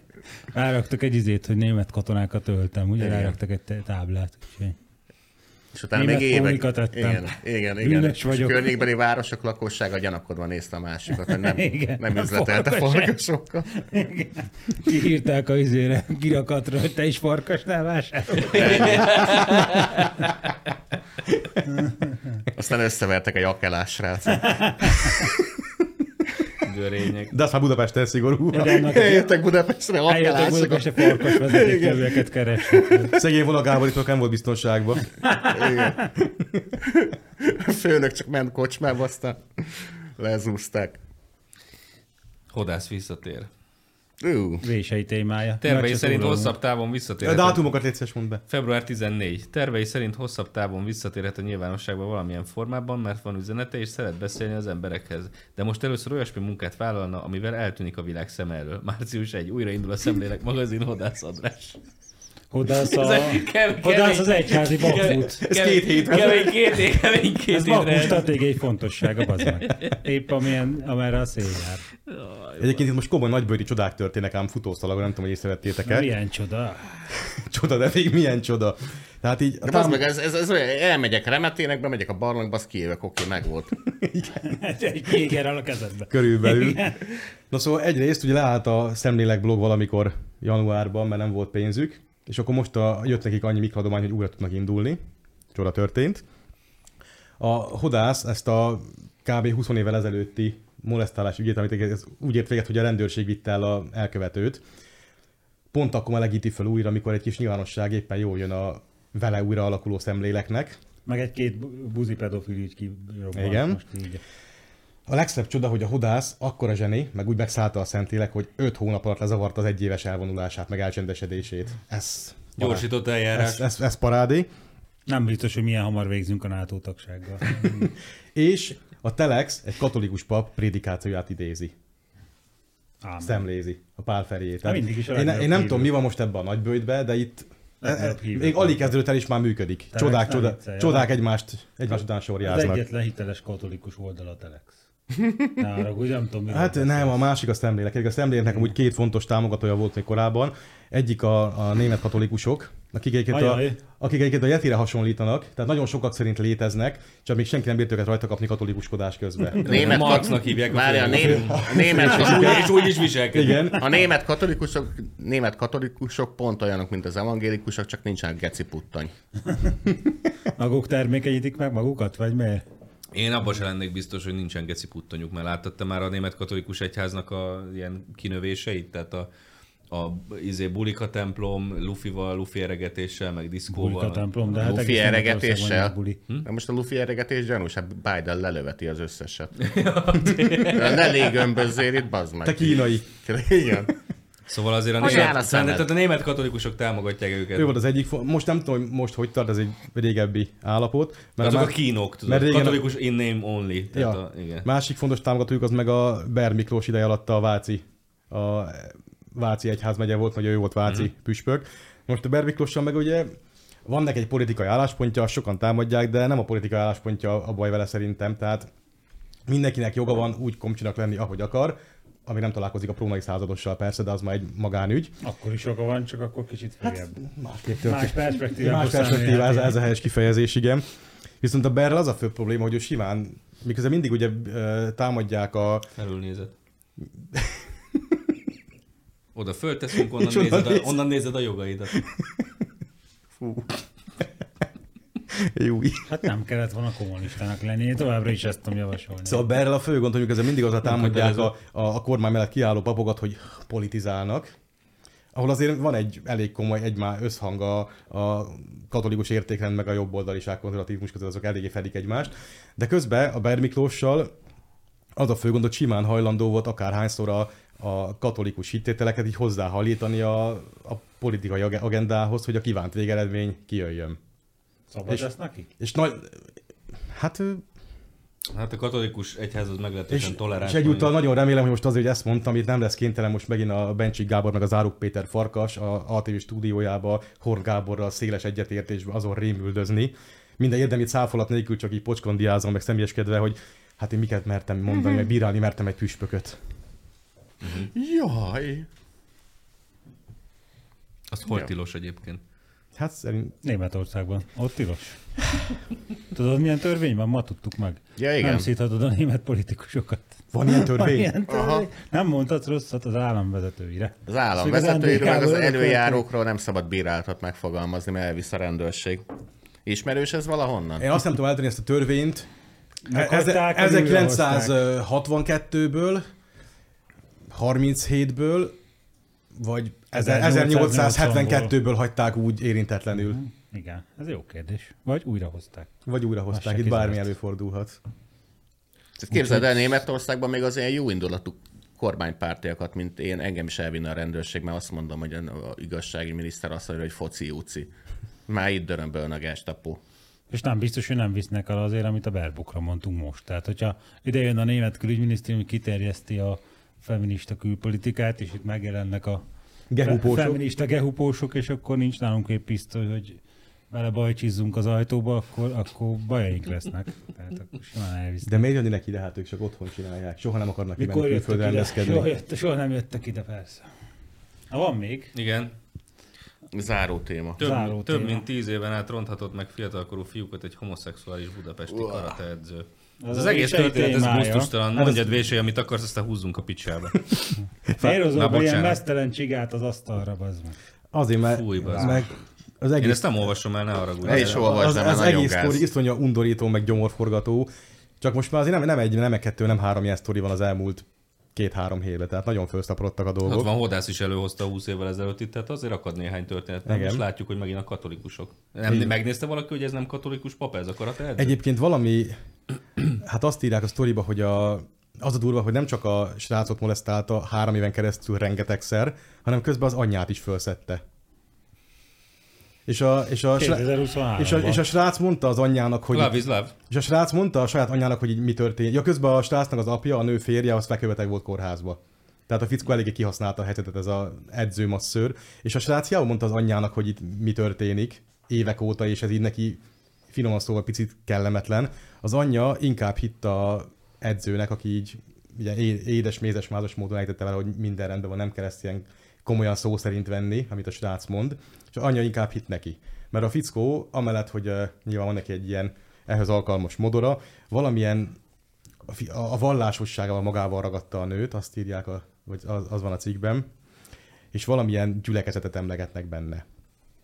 Ennél közelebbi nincsen, de egyébként ebből nem katolikusra asszociálok abból, hogy valamilyen gyülekezet szerepel ott. Igen, ezt nem úgy szokták hívni, igen. Tehát valamilyen modernebb szekta gyanús szerintem. Persze, de igazából az itt a probléma, hogy ez egy kurva kényes téma, mert nehéz megfogni. Tehát most bárkit meg lehet vádolni pedofiliával, meg zaklatással, bebizonyítani kurva nehéz. Mindenki, a sértettek azok egyrészt szégyenkeznek, másrészt félnek a mindenféle torziótól, amit kapnak akár a elkövetőtől, akár mondjuk a nem támogató szülőtől, akit éppen szintén mondjuk az elkövető felszedett. Ez nagyon aljas sztori amúgy. De viszont a probléma meg létezik, és minden ilyen sztorival egyrészt embereket törnek ketté a molesztálók, másrészt meg így öröklődik tovább ez a molesztáló dolog. Tehát aki molesztál, azokból nagyon sokszor aztán molesztáló válik. Az a durva, hogy dolog. Ezek a mostában kibukott sztorik, ezek mind olyanok, hogy mind kiderült, hogy a félváros, meg a raponság, meg a gyülekezet, hogy mindenki tudott róla, és egyik se gondolta, hogy tenni kéne valamit az ügyben. Tehát, hogy óriási nagy ilyen félrenézés van. rengetegszer, mert hogy az intézményt az fontosabbnak tartják. Tehát itt a tanerő esetében a Krúdi fontosabb volt, az iskola fontosabb volt, a karatés csávó esetében a gyülekezetnek a méltósága fontosabb volt. Meg a sportklub akár. Meg a sportklub, ugye amikor a katolikus egyházban vannak ilyen ügyek, akkor is az egyház az fontosabb, mint hogy elintéznénk ezeket a geciket. Tehát, hogy itt kéne valami tőzsgyökeres változásnak bekövetkezni, hogy ilyesmiről tudomást szerzünk, akkor lépünk, és ezt most megígérem, hogy bármelyik ötökről ilyent hallok, akkor én fogom a kalapácsot, és rózsaszín masszát csinálok a fejetekből. El is várjuk. De egyébként ez a lényeg, hogy a jelenség az létezik, és az igazságügy ezzel kb. Nem tud most mit kezdeni. Tehát értem, hogy nehéz ügy, meg ezeket nehéz földeríteni, de valahogy muszáj ezt megoldani, mert kurva nagy baj is. Tönkretesz embereket, tehát valami módját meg kell találnia, és ennek nem vagyok a szakértője, van egy igazságügyi minisztérium, meg ennek vannak szakemberei, ezt meg kell oldaniuk, mert különben nem lesz jó dolog. Különben az Ambrózinak kalapácsod is mindenkit. Nem mindenki, és a másik, nem csak a saját ismeretségi körömben, tehát én nem fogom eltagadni. Tehát nem fogok félrenézni. És a másik, amit te mondasz, az rohadt fontos, tehát ezt tudják ott a klubtársak, kollégák, sokszor szülők, másik gyerekek szülei, egy csomóan tudják, és mindenki félrenéz ilyen-olyan okból, vagy mert könnyebb úgy, vagy mert tényleg a klubnak akárminek a presztízse. Na most aki ilyenről tud és félrenéz, az mind cinkos szarember. Úgy vannak vele, hogy molesztálja máshol, csak a máshol molesztálni is fog. Ez meg a másik, hogy bárhova helyezik át, nem fogja abba hagyni. Az ilyen ember egy esetben hagyja abba, hogy az Ambrózival találkozik. Utána tudja, hogy abba hagyja. Nem akarok én az egész világon igazságot tenni, mondom, csak én mindig csak azt, hogy én nem fogok félrenézni, hogy ilyesmivel. Nem, csak azt, hogy XY ilyet csinálni, nem fogok oda menni és a társam nevében kivégezni őt, mert nem önbíráskodásra van szó, csak azt mondom, hogy ha én tudomást szerzek ilyesmiről az én ismeretségi körömbe, akkor én nem fogok félrenézni. Csak ennyi. De szedje össze magát az igazság, úgyis meg egyébként a társadalom is, tehát a szülők, kollégák, mindenki szedje össze magát, mert ez nélkülük nem fog megoldódni, viszont kurva nagy gond. Na jó, megvagyunk. Elmegyünk vizsgálgatni Svédországot. Elmegyünk vizsgálgatni a skandináv országokat. Jó szándékunk az adott, de nem vagyunk túl lelkesek. De nem vagyunk túl lelkesek, és vannak aggodalmaink, hogy fogunk találni ezt. Vannak aggodalmaink, és ha már itt tartunk, a vizsgálódás az nem ingyen van, tehát mi a vizsgálódásunkhoz a támogatásotokat szeretnénk kérni. Előadtunk egy színdarabot, hogy adjatok pénzt. Ami akár anyagilag is kifejeződhet, hogy tehát természetesen az erkölcsi támogatásotokra is szükségünk van, de nem baj, hogyha ez anyagi formát is ölt. Ha szeretnétek belépni a NATO-unkba, akkor fizessetek. Itt tegyük hozzá, hogy nem vagyunk németek, mi nem terheljük rá a svédekre annak a költséget, hogy vizsgáljuk őket. Hát az Ambróziban nem vagyok biztos, mert ő akart ilyet. Legalább a jégereket. Én rájuk akarom terhelni. Úgyhogy... Az a lényeg, a pénzekről van szó, hogy ez a hajóágy, amikor elindult, hogy elképesztően kellemetlen fél órán voltunk túl, amikor a színész instruktor dramaturgnak a forgatókönyve alapján mindenféle jeleneteket kellett előadnunk, és inkább adjatok pénzt, hogy ne kelljen tarhálni, mert ez gáz. Igen, nagyon kellemetlen. Nem átkérnünk eljen valami. Lehet, hogy kaptok majd egy válogatást ebből a kurva kellemetlen fél órából. De szerintem a jó rész az április 1-én fog kimenni. Igen, és ha már itt tartunk, tehát mindenképpen adakozzatok. Hogy mikor van a Noárnak a születésnapja? Tehát arra voltam kíváncsi, mikor van a szarszínészek világnapja, csak rosszul tettem fel. Tehát a nemzetközi bohócnak. Pénzen kívül, az adományokon kívül letesszük a leírásba, hogy hova tudtok adományozni, iratkozzatok fel a csatornára, kapcsoljátok be a csengőt, mert valamire Google nem szeret minket, nem értem miért. És hát akár... Még nem is küldtek hozzánk vizsgálóbizottságot. Még nem is küldtek. Viszont küldenek hozzájuk. Az a helyzet, hogy akár akarjátok, akár nem, most valószínűleg 2-3 hétig helyettem már megint a Bódi lesz a műsorvezető. Úgyhogy... Fú, de de unalmas, mert most unom. Úgyhogy hát küldjetek még több pénzt, hogy ez a 2-3 hét minél hamarabb lejárjon.